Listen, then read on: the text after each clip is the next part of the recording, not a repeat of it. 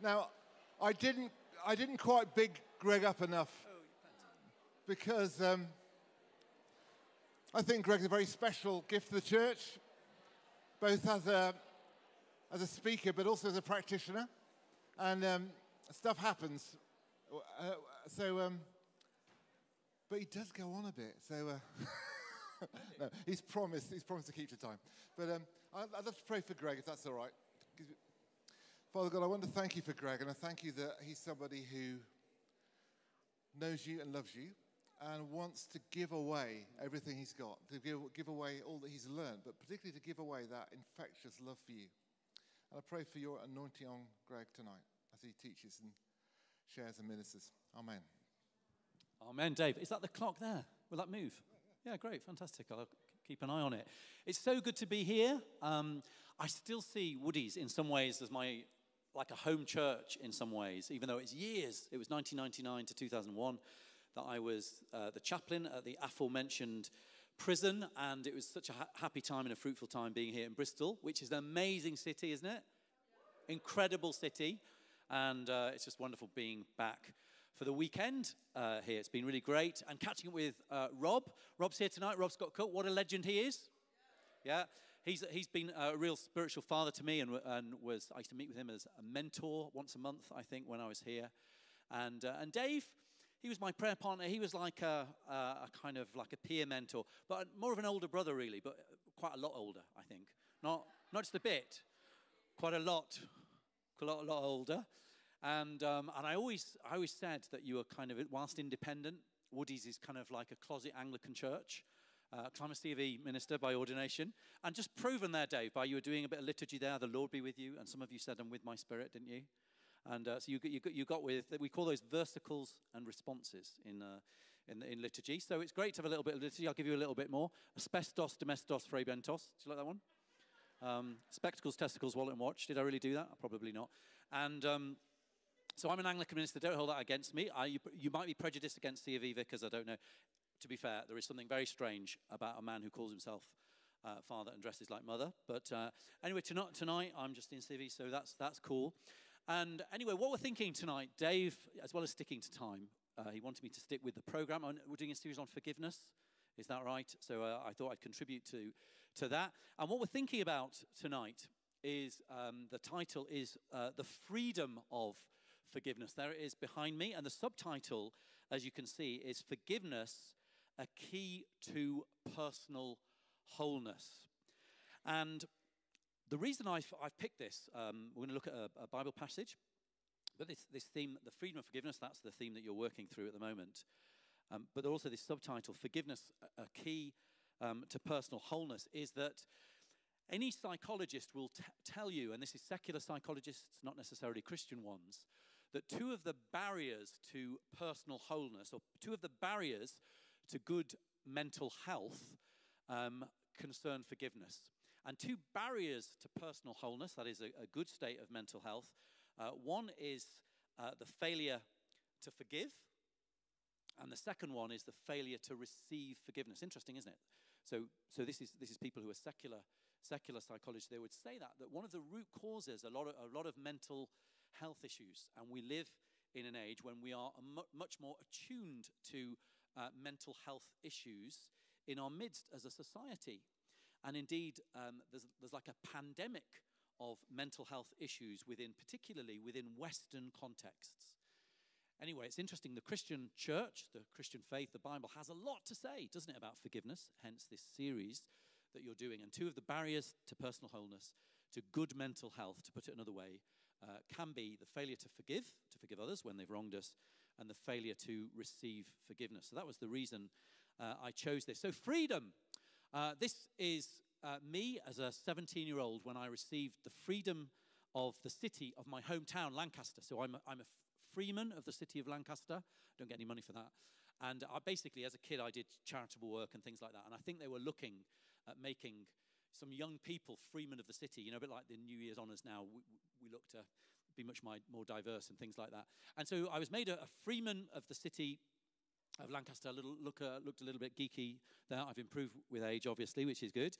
And uh, this entitles me to, uh, to take my cattle over the bridge. There's a bridge across the River Lune in the centre of Lancaster, so I can, I can do that. And apparently, I uh, can draw my sword in public. I don't have a sword, but if I had one, yeah, it's amazing being a freeman of the city of Lancaster. But as human beings, we long to be free men and women, not of the city of Lancaster or Bristol or wherever it might be, but we long to be free people. There's something within us as human beings. We were born for freedom. And yet, many of us um, experience you know, living in this fallen world as we do, that uh, we don't experience uh, freedom in different ways. Uh, so let me just say a little bit about uh, about me. This is I've already said I'm an Anglican vicar, so a other photo behind there. That's me in my kind of uh, co- costume. I didn't wear it tonight on the right, looking a little bit churchy. That's me actually as a choir boy. I grew up in this church, Lancaster Priory, in the northwest. And uh, can you guess which is me? That was me as a chorister. Dave, can you guess which one's me there? Uh, I think a few have got mouths wide open. But actually, I'm, because we're all going, la, la. It was for the Lancaster Guardian, this photograph. I'm the second from the right, the handsome one. That's me as a, as a chorister. And uh, this is my wife, my wife and, ki- and, and, kids on holiday just a few weeks ago. And that's my wife, uh, Tammy. And I've got two daughters, Anastasia, uh, who's 12 going on 15. She's just turned 12. And there's Trinity, uh, who's here on the right hand side of the picture. Anyway, Anastasia, she's 12 going on 15, and she's, I'm at the stage, uh, or she's at the stage, where I'm a complete um, embarrassment uh, to her. I don't know, any, anyone else has got a kind of 12 year old kid and you're a complete embarrassment. My, da- my dancing, of course, is dad dancing. My jokes, which are numerous, are of course uh, dad jokes. And uh, she's completely embarrassed. embarrassed. Anyway, just uh, last week, a week today, we had some friends staying and we went out for a walk into the Cotswolds. So it's me, Tammy, our two girls, and there was this, this, other family. Off we went walking in the Cotswolds. And then there was um, a fence which had barbed wire on it. Now, you think that might be an indicator, wouldn't you, to not go over this fence that had barbed wire on the top. But I proceeded to get, get on this, this fence with barbed wire. And as I was getting over, uh, I slipped and uh, gashed, yeah, I know, painful, madam. Yeah, I, I, I gashed my hand in, in, a piece of the barbed wire it went in. Oh, yeah, there it is. There it is. Can you see? That's it on the right. There it is on the right. I didn't know we had a photo. There it is. And um, it was a bit like a, a, bit of a horror show. And uh, anyway, Anastasia, my daughter, said, Daddy, are you going to die? And I said, No, I live. Don't worry. And of course, as here I am a week later. And um, so, so I gashed, gashed my hand. And uh, that was that. Anyway, this broke up the party. Now, my wife, Tammy, she is a bit of a, a carrier on her. So she didn't want to go home. That clock, by the way, Dave, it's still saying it's not moved at all. So I don't, I don't know. yeah, he said, I have no idea what the time is. I'll check on my watch. Um, my wife, she's a bit of a coper, so she said, No, no, we're going to carry on walking with, with these friends that we had visiting us. Um, you go home if you want. So I decided with Anastasia, because she's my little girl, 12, she said, Daddy, I'll go with you. And so we went on the road and we decided to hitch a lift. And uh, I've not hitched a lift for ages, so we hitched, we hitched a lift. First car didn't pick up, nor did the second, and the third one did. Anyway, the guy pulled over. Now, my hand was in a real state. You could see it. It's like a bit of a horror, horror film. So, of course, as he pulled over, I said, Oh, I've just, um, uh, my wife and kids, they've gone on, but I've just fallen on some barbed wire. And, and anyway, he said, I'll take you, I'll take you, to, I'll t- take you to your house. So I sat in the back with my 12 year old daughter, Anastasia. And um, so thank you very much for taking me back into Witney, where we lived. Then there was a little bit of a pause. And I said, you know, it's um, not had a, hitch, not hitched a lift for years since I was younger. People are a bit afraid to do it now. And the driver said, Yeah, people are afraid. You know, you never know who, who you're going to get, kind of thing. And, uh, and I said, uh, Yeah, I said, uh, you know, I've taken a risk, you know, because for all I know, you know, you, me and my little daughter here, you know, for all I know, you, you could have been a homicidal maniac. And, uh, and then I said, but you know, I did the maths and I said, I, I, thought of the chance of two homicidal maniacs being in the same car at the same time is somewhat remote. That's what I said. Uh, there was a pause in the car, as you imagine. And then I said, it's a joke, it's a joke. And then I, then I, tried, I said, I'm a vicar, I'm a vicar, which probably didn't help. And uh, my, my, daughter, anyway, my daughter on the left, my daughter was going, Daddy, Daddy, I wish you wouldn't do this. But uh, I'd heard that joke, that the homicidal maniac joke. So uh, some stand up comedian used it, and I thought I can use it in situ. I can actually use that joke in situ. So there we go. So that's what I did. So uh, I'll need forgiveness from that guy, whoever he is, because I slightly uh, traumatized him. So we're thinking anyway um, about a Bible passage. Here it is. It's from Romans chapter 8, one of my favorite passages of Scripture. And um, we're going to look at Romans chapter 8, verses 1 to 3, and then verses 10 to 11, and then verses 14 to 17.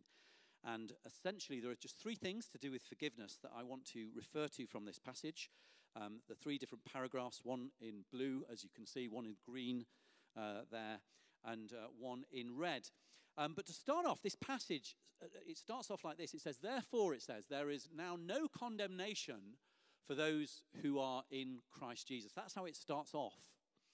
And to understand what the Apostle Paul means by, in, in writing um, these words uh, to these Christians in Rome, as he did, uh, to understand that, we have got to realize that the background to what the Apostle Paul was saying uh, concerns itself with what, what we might call the law of cause and effect. So, what, is, what, what the Apostle Paul is saying is that for the people who have given their lives to Jesus Christ, the people who've dared to become followers of Jesus, God has chosen to bypass a law that he has set in motion in the cosmos. And basically, that law is sometimes referred to as the law of cause and effect.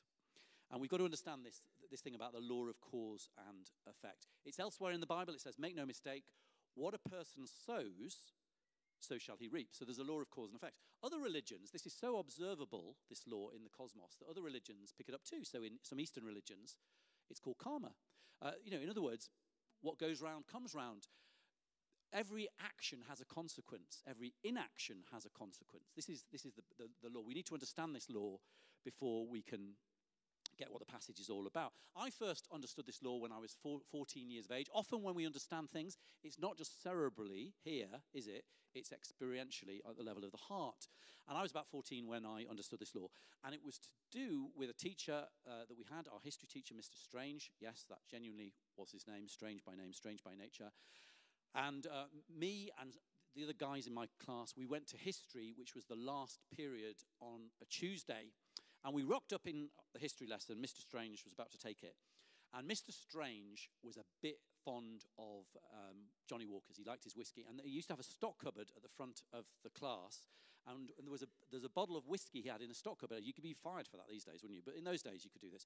And so it, what would happen is during little intermissions in the history lesson, he'd go into his stock cupboard, and we all knew he was having a, a wee dram of whiskey. This is, this is what he did. Anyway, this particular Tuesday afternoon, last period, we'd all been to domestic science the period before. Domestic science was the name they gave for cookery. And what we did is we all, this particular week, we made puff pastry. And this lesson was in two stages. This particular day, we made the puff pastry. We all had to bring a Tupperware container uh, in from home, put the puff pastry into the Tupperware container, take it home, get our mums to put it in the freezer, then defrost it the week after, and then bring it back. And the period the week after, we were going to make something with puff pastry. Sounds quite straightforward, isn't it? Well, I still don't know what puff pastry makes. You can tell me afterwards. Because I, I, my actions, um, which obviously have consequences, my actions completely jeopardized the entire puff pastry thing. And, and the reason what happened was, was this, is Mr. Strange had gone into his stock cupboard to have a little dram of whiskey. I got bored, as I do occasionally, got out my puff pastry. I was about two-thirds back, held it like this, and there were some polystyrene tiles um, cheap polystyrene tiles that made up the roof. And I threw it uh, up, uh, up in the air and it stuck uh, to one of these polystyrene tiles above my head. I didn't quite expect it to do that. I don't know what I was expecting. I probably wasn't thinking. That's probably part of my problem. My wife would say that. Anyway, and so what happened is the other guy said, Oh, look what Downsy's done. Downsy will call me Downsy. They all got open their Tupperware containers. They all got out their puff pastry. And they deliberately threw, deliberately threw their puff pastry with the intention of it sticking on the roof. And it did. So there were all these puff pastries stuck on the roof. Mr. Strange came out of his study, slightly inebriated as he was, and he said, Right, laddies, he used to call his laddies, right, laddies. And he began to hold forth about Isambard Kingdom Brunel, who built the bridge, uh, because he was into all that kind of stuff. And uh, he basically went in front of the blackboard, went in front of the table, and he, which, as, as, he used to do, and he stood in front of the table, holding forth about social and economic history. And he stood um, beneath one of, not mine, but one of the puff pastries that was above his head. And it, for me, it was one of those slow motion uh, moments that I'll never forget. I was uh, two thirds of the row back, and I saw slowly this puff pastry begin to peel, just ever so slightly begin to peel. And I could see what was going to happen. It was like, oh no, you know, one of those slow moment moments. And sure enough, the puff pastry sort of uh, slapped down on his, his head. Well, he didn't know what had hit him. Well, you wouldn't, would you? Uh, put your hand up if you're a teacher here. You wouldn't know I'd hit you, would you? If a, you know, you wouldn't expect an alien piece of puff pastry to hit you last period on a Tuesday after. You wouldn't, would you? I'm just guessing you wouldn't. You know, it's not. Anyway, so he, he, he hit the puff pastry. Now he was genuinely stunned. He genuinely didn't know what had hit him, and he just paused. He just paused. He just didn't know what it was, and obviously he, he got his hand like this and thought, "What is what is this stuff?" Then at that point, the other puff pastries began to peel off, and so he like sort of around the thing, like this, sort of the puff pastries fell down. And he, he cried out, Who is responsible for this? And I remember with a cry of um, abandonment and a cry of, um, a, a, a, cry of, of, um, of desertion. And uh, basically, my, my friends, my colleagues, they, or whatever, my, my mates, they all said, Downsy did it, Downsy did it. And I'll never forget, Mr. Strange said, Right, laddie, come here. And he went into his stock cupboard again, not to get his whiskey, but to get a plank. And his preferred method of uh, corporal punishment, which was legal then, was the plank. And I had to bend over his desk. And I remember he hit me with his plank so hard, the table actually moved and it only stopped when it came to the window over here. That would be illegal now. Uh, I would, I would, uh, I would uh, prosecute retrospectively Mr. Strange for that, that abusive behavior, but uh, you can't do so posthumously because he's, he's not with us. So, uh, so I won't do that. So all is forgiven. You are forgiven, Mr. Strange. You are forgiven wherever you are, whoever you are, Mr. Strange. So I learned, I learned this, this, this law of cause and effect. Basically, what Paul is saying, the Apostle Paul is saying, by saying there is no condemnation for those who are in Christ Jesus, what he's saying is that everything has a consequence. And you and I, the, the Bible says, this is the Bible in miniature, you and I, uh, we've done wrong things, we've said wrong things, we've thought wrong things. The Bible calls that sin. That word isn't particularly that important as such, but the concept is important. We've messed up. God is holy, we are not holy. God is perfect, we are not perfect. And most of us, most people I've ever met in the world, regardless of faith or no faith, they admit that. I've met one or two who say they're perfect, very unusual, but most, the vast majority of human beings would say, yeah, yeah, I'm not perfect. I have messed up. Well, there's a problem, you see, because God is holy and we are not holy. God is perfect and we are not holy. And so, actually, we can't live in connection with the divine because of our unholiness. That's basically uh, what the Bible teaches. So, the consequences of our sin, i.e., doing wrong things, saying wrong things, and thinking wrong things, is that we do not live as human beings in the consciousness of the presence of the God who created us and has given each one of us life. So that's the consequence. But what this verse says is that God has bypassed, so to speak, this natural law of cause and effect. And he's done it by sending Jesus Christ. He's done it by sending his son, Jesus Christ, into the world 2,000 years ago, uh, where Jesus arrived on the scene 3,000 miles away in Israel, Palestine. And the Bible tells us that Jesus uh, was executed um, at the behest of uh, certain sections of contemporary Judaism, but by the secular Roman pagan authorities. But that, that wasn't an accident. And when Jesus died on the cross, he died for you and for me so that we might be forgiven. That's the heart of the gospel, that we might be forgiven, that we might receive the forgiveness of the God who created us. And receiving his forgiveness, um, we might uh, know him and have a relationship with him. So the verse is anyway, it says, therefore, um, freedom, for, that's the first point, freedom by being forgiven. If we can flick on the next one, there it is. Freedom, uh, next slide, freedom from, uh, by being forgiven. Uh, the next one after that, that's the school one.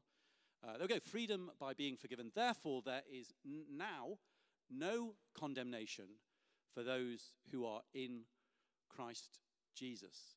So, so you and I, because if, we, if we've given our life to Jesus Christ, if we've surrendered our life to uh, Jesus Christ, then we are, we are completely forgiven. God does not judge us. There's, there's, there's no judgment in Christ, there's no condemnation in Christ. The New Testament, of course, is written in Greek. And that word that's used for condemnation is uh, katakrima. It's from two words, kata, which means down, and krima, which means judgment. So, literally, that word katakrima, it literally means the sentence of condemnation that is handed down after a due and just process at establishing guilt. In other words, it's a penalty. So, what, it, what in effect the Bible is saying is that this separation from the divine, you and I deserve it. We deserve it. That's, that would be a just and appropriate punishment um, for, for, for actually for, for sinning, for doing wrong things, saying wrong things, thinking wrong things. But that, that katakrima, that um, just punishment, that condemnation is taken care of by the work of another. namely Jesus Christ and what Jesus Christ has done for us on the cross. We can have a freedom by being forgiven. We are free to know the God who is there. We are free to know the God uh, who has um, come to our rescue in his Son, Jesus Christ. And to know his freedom, uh, to know his forgiveness, is perfect freedom. It's perfect freedom. And we're called not just to receive the forgiveness from the God who created us and has, has given us life, we're called to be those who forgive others. Because all of us get sinned against, if I could use that phrase. All, all of us have wrong things done to us. And when we f- choose or fail to forgive those who have wronged us, it, it is we who suffer. And psychologists say that as well. Um, and I say to people sometimes when they say, oh, such and such a person did this to me and I can't forgive him, I sometimes say to them, forgive for your own sake. Forget them for a minute. Forgive for your own sake because often it binds us up uh, when we fail to forgive. And, and failure to forgive can have long and lasting consequences. Perhaps if we could just uh, flick up um, uh, the, the, slide, which is uh, not that one. Let's skip on to the next one of Biggin Hill. There it is. This, this uh, is a portrait which is in Biggin Hill Airport. And I was thinking about this just a few weeks ago because I did a weekend away for a church in Biggin Hill. Now, Biggin Hill, as you may know, has a famous airport which was used by the British military for the Battle of Britain. So, the, when the Nazis were doing their aerial bombing campaign over this nation uh, called the Blitz, the Blitzkrieg, um, what, what happened is that the, the, um, the RAF came to the, the rescue, the defense of, of these islands, and, it, and, it, and the, the planes all took off from Biggin Hill uh, airport. This actually is a, a, Luftwaffe plane over London. You might recognize the River Thames there. It's a, it's a, a, German, German plane. Now, most of the bombing, of course, took place in London. The vast majority was in London. But the second city that, that was bombed apart from London was Liverpool. You may know that. And I think it was about a thousand people died in the, in, the, in the Liverpudlian Blitz, the Liverpool um, Blitz. And amongst those thousand people who died in the Liverpool Blitz were members of my family. My, I'm from um, I, I, grew up in Lancaster, but my parents were working class Liverpudlians. Their parents were Liverpudlians. Their parents were Liverpudlians. I remember my granddad, he, as, a, kid, he used, to, he used to say, Hey, Gregory, come over here, Gregory. My name's Gregory, and, um, but he used to call me Gregory, I remember anyway. So, uh, so, so, so basically, uh, my, some of my family, the story, this was passed on, of course, that basically uh, during the Blitz, there was some of my family that died in the Liverpudlian Blitz. Uh, there were uh, uh, several of them out of the, about a thousand people who died. Now, it's a weird thing, right? And let me share this with you. As a Christian, I've had to work through uh, issues of forgiveness, and, and, and that, that is receiving forgiveness from other people, supremely from God, obviously. That's how you become a Christian. But also forgiving other people who have, who have wronged me. And, uh, and that process uh, has led me to forgiving some unknown German airmen who actually uh, were doing their job uh, but they dropped bombs nonetheless over the city of Liverpool that killed members of my family. Isn't that weird? Uh, let me explain why. So I grew up in a, a, broken home. My parents split up when I was three years of age. Um, and uh, I, I, grew up with kind of significant father issues, I guess, to do with not knowing, not knowing my dad. And, but my mum, she was a fairly broken lady herself. So even though my mum, she, she, she, she cared for me and my two siblings, middle one of three boys, my mum, she wasn't very good at showing love. In fact, she was really not very good at all. Psychologists say the two principal ways that love is communicated, particularly for children growing up, is through touch and talk. Actually, by saying, I, lo- I love you, or words to that effect, and actually giving somebody a hug. My mum was not tactile in any way, and she didn't ever say as a kid. She says it now, she's, 80, she's 88, she's learned to say it now. But as a kid, I never remember, I, I don't remember her ever saying, I love you to me or to my two siblings. And so I grew up with, with um, issues to do not just with the absence of my father, but my mum's inability to communicate love. Now, a little bit of scratching below the surface. Why, why did my mum find it difficult to, to show love? Well, surprise, surprise, she wasn't loved very well by her own parents, by her own dad, and by her own mum. Her mum was, uh, in, her mum was a, a, pretty broken lady, my nana, my, my, my nana. And uh, so she didn't, she, she didn't receive love in a, in a very concrete or tangible way from her own parents. Scratched a little deeper, and why was it my, my, my nana, my mum's mum, why did she find it difficult to show love? Well, she was orphaned as a young woman, and she was orphaned in the Blitz when her, her mother, that's my great grandmother, uh, died in one of these Blitz, Blitz things that, when, when the Nazis bombed uh, Liverpool. And not only did, did she die in the, in the Blitz, Um, her, one, of, one of her daughters, my grandmother's sister, died as well, and her fiance Tom, the, uh, who was in the house at the same time as well. So three of them, three of them uh, died um, that particular day. And what happened is that apparently the story that was passed on that is true is my mum, um, my, my, my, my nana, my grandmother had married, she'd married quite young, and so she had a husband, Charlie, who was a barber who lived across Liverpool, and she was visiting um, her mother's house, her parents' house, the Robertses. The Roberts was a maiden name. This was on the 5th of May, 1941. And the reason she was visiting while my granddad Charlie was at work in his barber shop is there was a party. The reason there was a party is that Bessie, her sister, her younger sister, had just got engaged. And Tom was there. There was an engagement party in the house. And the party, apparently, the story is they were dancing on the tables and enjoying it and all this kind of stuff. And then my grandmother said, oh, I better get back to Charlie to make his tea. And they said, no, no, please stay, stay. You don't have to. You know, Charlie won't mind. No, I'll get back to Charlie and make his tea. And so she decided to go. And so off, off she went with, my, with, with her younger daughter, her elder daughter, Barbara, in the pram. That's my mum, my mum in the pram. So off my nana went, pushing the pram uh, from this, this area of Liverpool to the other area of Liverpool. That she'd been gone about half an hour. The, the air raid sirens went. And uh, everybody, of course, they uh, had a, an air raid shelter. And apparently, um, a lot of people didn't use air raid shelters. And, and, and my um, grandma's um, dad, so my great grandfather, he was the only one who got in the air raid shelter under the stairs. The others said, "Oh no, it'll be fine." You know, you know, da da. What's the chances? And so, so only one person. This is my grand, grandma's uh, dad got under the stairs in the air raid shelter uh, on the 5th of May 1941. Um, Netherfield Road, off St George's Hill, Everton scored a direct hit, and uh, everybody who wasn't in the air raid shelter was was killed.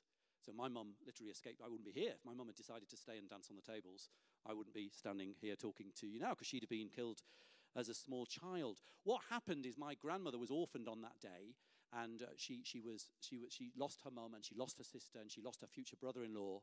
But she blamed her dad for going in the, the, the air raid shelter and she cut him off. And it wasn't his fault. But she actually, we're not rational as human beings, are we? She blamed her dad and she did, didn't speak to her dad. And so on that day, she not only lost her mother and her sister and her future brother in law, she actually lost her father by her own choice.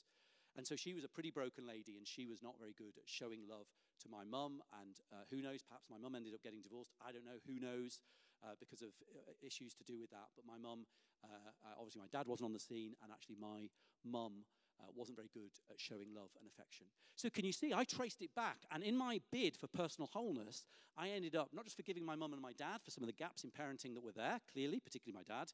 I also ended up forgiving. I actually forgave Adolf Hitler as, as well for that, for that, for that matter. By the way, when you forgive someone, you don't let them off the hook, so to speak. They're still on God's hook, but it's important that you let them off your hook, um, because if, if only for your own sake. And if you're a Christian, you do it out of obedience. Uh, to Jesus Christ, because Jesus tells us that we not only need uh, to receive the forgiveness of uh, the God who is good, the God who is kind, but we also need to forgive, uh, forgive others. Okay, so freedom, that's um, uh, the, the, the, first thing to say then. We, we, we receive freedom by being forgiven. We need to be forgiven. Uh, forgive, forgiving, forgiven supremely from God, but for re- receiving the forgiveness of others that we may have wronged. And we, may, we need also, um, as well as receiving the forgiveness of others, we need to work on our stuff and choose to forgive others um, that have wronged us in def- different ways. Okay, uh, uh, second point, the last two are, are going to be quicker. The second thing in this passage is this we can have freedom from the fear of death, freedom from the fear of death. Now, notice in that passage um, that, I've, uh, that, that we're looking at now, it says, If Christ is in you, then even though your body is subject to death because of sin, the Spirit gives you life because of righteousness. And if the Spirit of Him who raised Jesus from the dead is living in you, He who raised Christ from the dead will also give life to your mortal bodies because of His Spirit who lives in us. The amazing thing is, when we work through this forgiveness stuff, and we receive forgiveness from God, and we forgive other people who've wronged us, and we receive their forgiveness, we are profoundly set free. And one of the freedoms is we are set free from the fear of death. I used to be pretty scared of flying. And psychologists say that the fear of flying is generally one of two things. One, it's um, the fear of dying, and it's irrational because the chances are you're probably not going to die. It's the safest form of transport, but you think irrationally, maybe I am uh, going to die. And the second reason, possibly, that people are scared of flying is control issues. That people have sometimes got control issues, and nowhere do you feel more out of control than at 33,000 feet in a tin sausage where you can't see where you're going. So it exacerbates those control issues. Anyway, I, I don't know which was mine, but anyway, I used to be fear, uh, fearful of flying, flying, not flying, fearful, fearful of um, uh, flying. Uh, but I'm not anymore. Why am I anyway? And, and last year, I went on a, a, tr- a, ministry trip to Budapest in Hungary, and I sat next to, I was on the, on the plane about to take off from the runway. I was sat next to this woman who she was in about her 30s. She was on the next door seat, and there was a spare seat in between. I thought to myself, maybe this is an opportunity to share about Jesus with her often, you know, barbers and people sat next to me on aeroplanes, you know, good, you know, if people want to talk, obviously not if they don't want to talk. But as, as we were sat there, she, she put on a COVID mask and then she put on these big headphones uh, over, and then she put on an eye mask as well. So I thought to myself, yeah, not, not, not looking too good. The plane took off, we got to cruising altitude, the stewards came around serving the coffee. The woman next to me took off her COVID mask, took off her face mask, and took off um, uh, uh, took off her, uh, headphones as well. As she did that, I turned to her and I went, hello. And uh, she said, hello. We got talking over coffee. I said I was going to do a talk uh, in Budapest, which was her home city. So she lives in England. Um, she's a Hungarian lady doing a PhD. She lives in, in, in, in England with her Hungarian boyfriend, and she was going back to visit her mum and dad. And she said, What are you doing? I said, I'm going to do a talk. What's it about? I said, God. Uh, what do you do? I said, I'm a priest. I said, and she said, I've always wanted to ask a priest. I've never met a priest before. Can I ask you this question? Who or what is God? That's what she said. So I thought, great, this is uh, Apologetics of Theism 101. So I started holding forth about theism and uh, probabilities of the divine and all this kind of stuff. She was a bit academic, you know, doing a PhD, so I thought she'd like this. And she, she got, um, she, she lost interest. And the reason she lost interest wasn't, I don't think, because I was being boring. It's because we hit some pretty patchy turbulence. And the plane was banging around all over the place, which I quite enjoy these days. Now, I used to be scared of flying, but now I just like like the Pepsi Max big one at Blackpool, quite enjoy it. Anyway, the plane was banging around. It wasn't that bad, but I heard the person on the seat behind say this: "Look at the look at look at the air hostesses, and if they're scared, get scared. So it's obviously some people are a little bit scared. And I said to her, Are you okay? And she said, No, I'm really scared of flying. I've always been scared of flying. I avoid it when I possibly can. But, uh, and, and, I get nervous the night before. And she said, uh, You know, this, this is the worst turbulence I've been in, she said. So I said, Look, I used to be scared of flying. Uh, and she said, Used to be? Not anymore? I said, No. And she said, Why? I said, Well, I found a faith based solution. So she said, What was that? So I said, Prayer. I basically got prayer. And now I am not scared of flying. I like, I like, I enjoy flying. So I said, Look, can I just pray for you? And she said, Yes. So I prayed for her. And uh, she, her eyes filled with tears. And she said, I feel this extraordinary sense of peace. She said the fear has just completely gone. Now, this is in the turbulence still. It hadn't stopped. We got bang, the plane was banging around. And she said, This is just extraordinary. I feel this peace that the fear has gone. And I said, There's more where that came from. Shared the gospel with her, and I ended up leading her to Christ at 33,000 feet. And Bo- Boggy was her name, apparently a common name in Hungary. Uh, so Boggy gave her life to Jesus Christ, and she experienced more of the peace of God. We can have freedom from fear. I believe it's the birthright of every Christian. And yet I know so many Christians who live in fear fear of COVID, fear of flying, uh, fear of losing their job, all kinds of fears. And I'm not, this is normal, it's human. We live in a fallen world. But I do believe God's normative best is that in Christ it's possible to have peace even in the midst of adversity. We can, we can, we can be set free from fear and live lives less ordinary. Okay, the, the final point that I'm going to share tonight is this freedom to know who you are. Notice those, those final few verses say this. For those, these are some of amongst my favorite verses in the whole of Scripture. It says, For those who are led by the Spirit of God are children of God. The Spirit you receive does not make you slaves so that you uh, live in fear again. There it is, the fear goes. Uh, rather, the Spirit you receive, that's the Holy Spirit, God's presence and power, um, brought about your adoption to sonship. And by him you cry out, cry out, Abba. Abba is an Aramaic word, which is the familial word for, for, for father. It doesn't even mean father, it actually means dad, would be probably the nearest translation in our culture. The Spirit Himself, that's the Holy Spirit, testifies with our spirit, that's the human spirit, that we are God's children. And if we are children, we are also heirs, heirs of God, and co heirs with Christ, if indeed we share in His suffering. So the Bible says we're not orphans, we're heirs. That's what, it, that's what it says. In other words, because God has adopted us into his family through Jesus Christ, we are sons and daughters of God by adoption. And like Jesus gets to inherit the whole lot, because Jesus becomes our brother by virtue of our connection with God, who is our Father, even though He's the only begotten Son of the Father, and we are only sons and daughters by adoption, nonetheless, as Jesus' brother, we get to inherit the lot. We get to inherit the kingdom. Now, who has read Spare by Prince Harry? Put your hands up. No one. Everywhere I go, Dave, everywhere I go, I, nobody's read it. It's the best, one of the best selling books in the world, and no one's read it. Okay, I've read it, and I'm, I have no, I've no apology because, you know, Spare is the orphan spirit in narrative form. Because Harry lost his mum. He didn't believe until his 20s that his mum, Princess Diana, had actually died. And his father, bless him, King Charles III, was a bit of an absent, distant father, partly because Harry was away at public school, but even when dear old Charles was there, he wasn't too good, a bit like my mum, at demonstrating love through touch and talk. So Harry got it on both sides a little bit. I like I got it on both sides. And the whole thing is about Harry's disconnection, how he doesn't know his didn't know his mum, how he doesn't really know his father. He's estranged from his father, King Charles, at the moment. Well, do you know the good news? What this verse says is this that if you give your life to Jesus Christ, you uh, are never the spare, but will always be the heir. And, and Harry thought, by spare, it's prophetic. Harry thought, I didn't belong. I'm, I'm surplus to requirements. I'm not needed. I'm a Mr. Nobody. You are never the spare. You are always the heir. Um, John, Jim Packer, famous theologian, says this that the greatest blessing of the gospel is adoption. Not justification by faith, interestingly. Jim Packer says the greatest blessing of the gospel is adoption. You and I, if we give our lives to Jesus Christ, not only do we get forgiven by the God who created and has given us life. He gives us the power to forgive others, which is profoundly liberating. He allows us to conquer the fears that so often hold us back in life. Um, but also, uh, he does an identity job on us. Many of us are really struggling with identity. We don't know who we are. Well, in Christ, you are an heir. In Christ, you are a son. In Christ, you are a daughter by adoption. And this is profoundly good news. One final story to finish, and then we're going to land.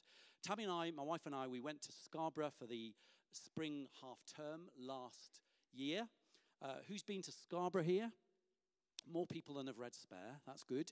Um, Scarborough is a, a, seaside town in North Yorkshire. Um, me and my wife went there, Scarbados, as it's known to the locals. It's better than it sounds. And uh, we, we went to a, to, a, to a restaurant for lunch, me and my two daughters. Anyway, the, the waiter was a guy called Danny. Danny came out, served me coffee, and I noticed that Danny uh, had Star Wars tattoos all down his arms. It turns out Danny is a Star Wars super fan. And, uh, and I said, You like Star Wars? Yeah, yeah, I love Star Wars. He said, There he, there he is, that's Danny uh, there. And uh, then he went off, uh, having served my cappuccino. And towards the end of the meal, um, let's just, can we just keep that slide on if we, if we can for a, for a few moments?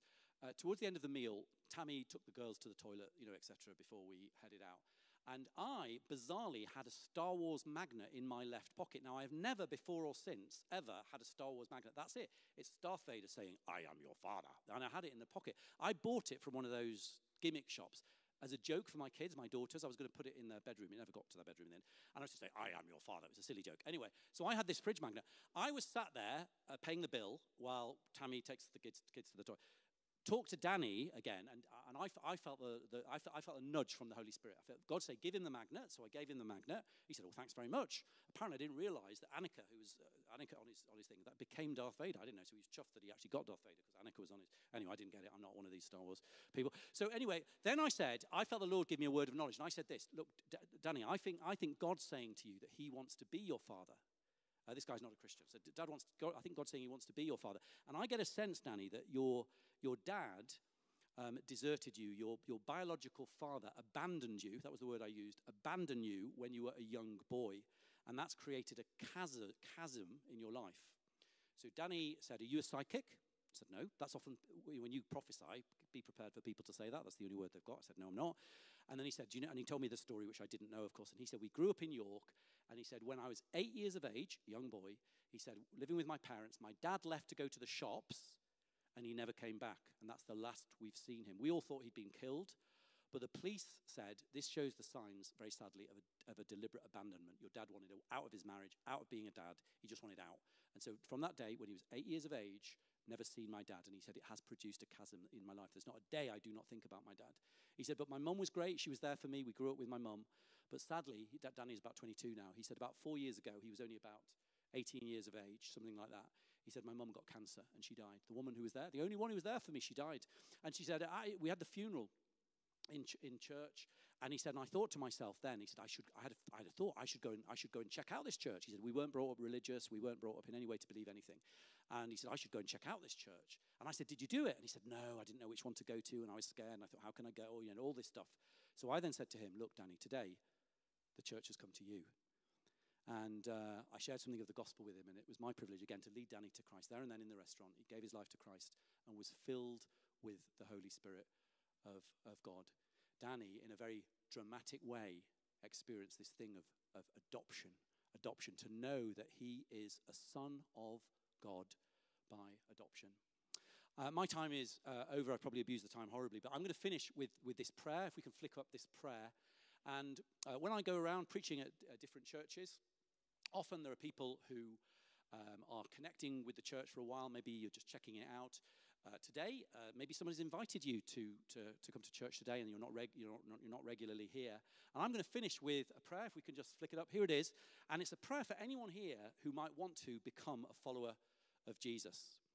And I don't know who you are, I've not preached in this church for years, but if that's you and you want to become a true Christian, a follower of Jesus, this is a prayer that you can pray, and I'm going to invite you to do so. Let me read it first of all. It says, Heavenly Dad, that's what Abba, that's what it means, Abba. Uh, I turn from my sin, that's all the wrong stuff I've done, said, and thought, to your Son, that's Jesus Christ. I receive adoption as your child, i.e., as your son or your daughter. Set me free from the fear of death. That's a great one to ask, isn't it? I forgive those who've sinned against me. And by the way, if anyone comes into your mind, just uh, say, I forgive Bob or Sheila or Jane, whoever comes into your mind. I receive your forgiveness. That's the most important forgiveness that you will ever need to receive the forgiveness of, of the God, uh, of God who created you and gave you life.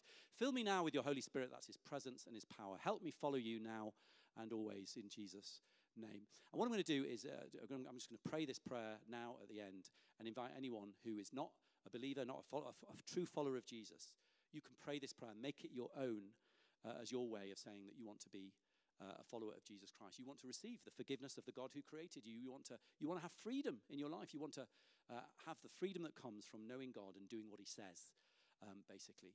Uh, so let's just bow our heads uh, to pray. Let's bow our heads to pray. And I'm not going to ask anyone to pray out loud. I'm not going to ask that, but what I am going to ask is this. It's a little bit scary, but stick with it. If anyone's going to pray this prayer with me now, I'm going to invite, I'm, I'm inviting you now, just raise your hand just where you are. If anyone, as, I, as I, I'm going to pray this prayer, and I'm going to pause at the end of each line and just make it your own prayer. As I pause, just, just re- reiterate the words in the quietness of your own heart. Make it your own prayer. But if you're going to pray this, just raise your right hand uh, where you are. Could just do that now as an indicator? Um, great. Do it in a kind of uh, nice British British way, not kind of half-mast in a kind of Anglican sort of English way, but that's, that's fine. You can do that if you want. Great. Okay, do put your hands down. So the number of, of people around the room, put your hands down now. So number of people. So this is particularly for you. Um, you may not have raised your hand. That's fine. You don't need to do that. But uh, this is particularly for you guys who've just indicated that. So here's the, here's the prayer Heavenly Dad, I turn from my sin to your Son. I receive adoption as your child. Set me free from the fear of death. I forgive those who have sinned against me. I receive your forgiveness. Fill me with your Holy Spirit. Help me follow you now and always. In Jesus' name I pray. Amen. I'm just going to hand back to Dave now. We normally have a, a, an opportunity for people to receive prayer at the end of the service, or we're going to do that today. If that's you, if you raised your hand, I particularly encourage you to, to come forward for prayer. Tell me, or Dave, or Rob Scott Cook, or indeed any of the leadership team, or uh, if you know who they are, or the person who brought you, if you were invited here. And, and I'd encourage you as well, when we do prayer ministry, you may well uh, have felt moved by various things that I've talked about. You know, you've been a Christian for years. You think, well, I'm scared of something. Well, get, you could get prayer for that. Or the, could be the fear of flying, could be the fear of anything, could be phobias. It could be that you're not experientially walking in your identity as a son or daughter of God by adoption. It could be that you recognize there's healing issues, a bit like I had to work through. You've got healing issues to work through. Could be anything. I would, I would just encourage you this morning.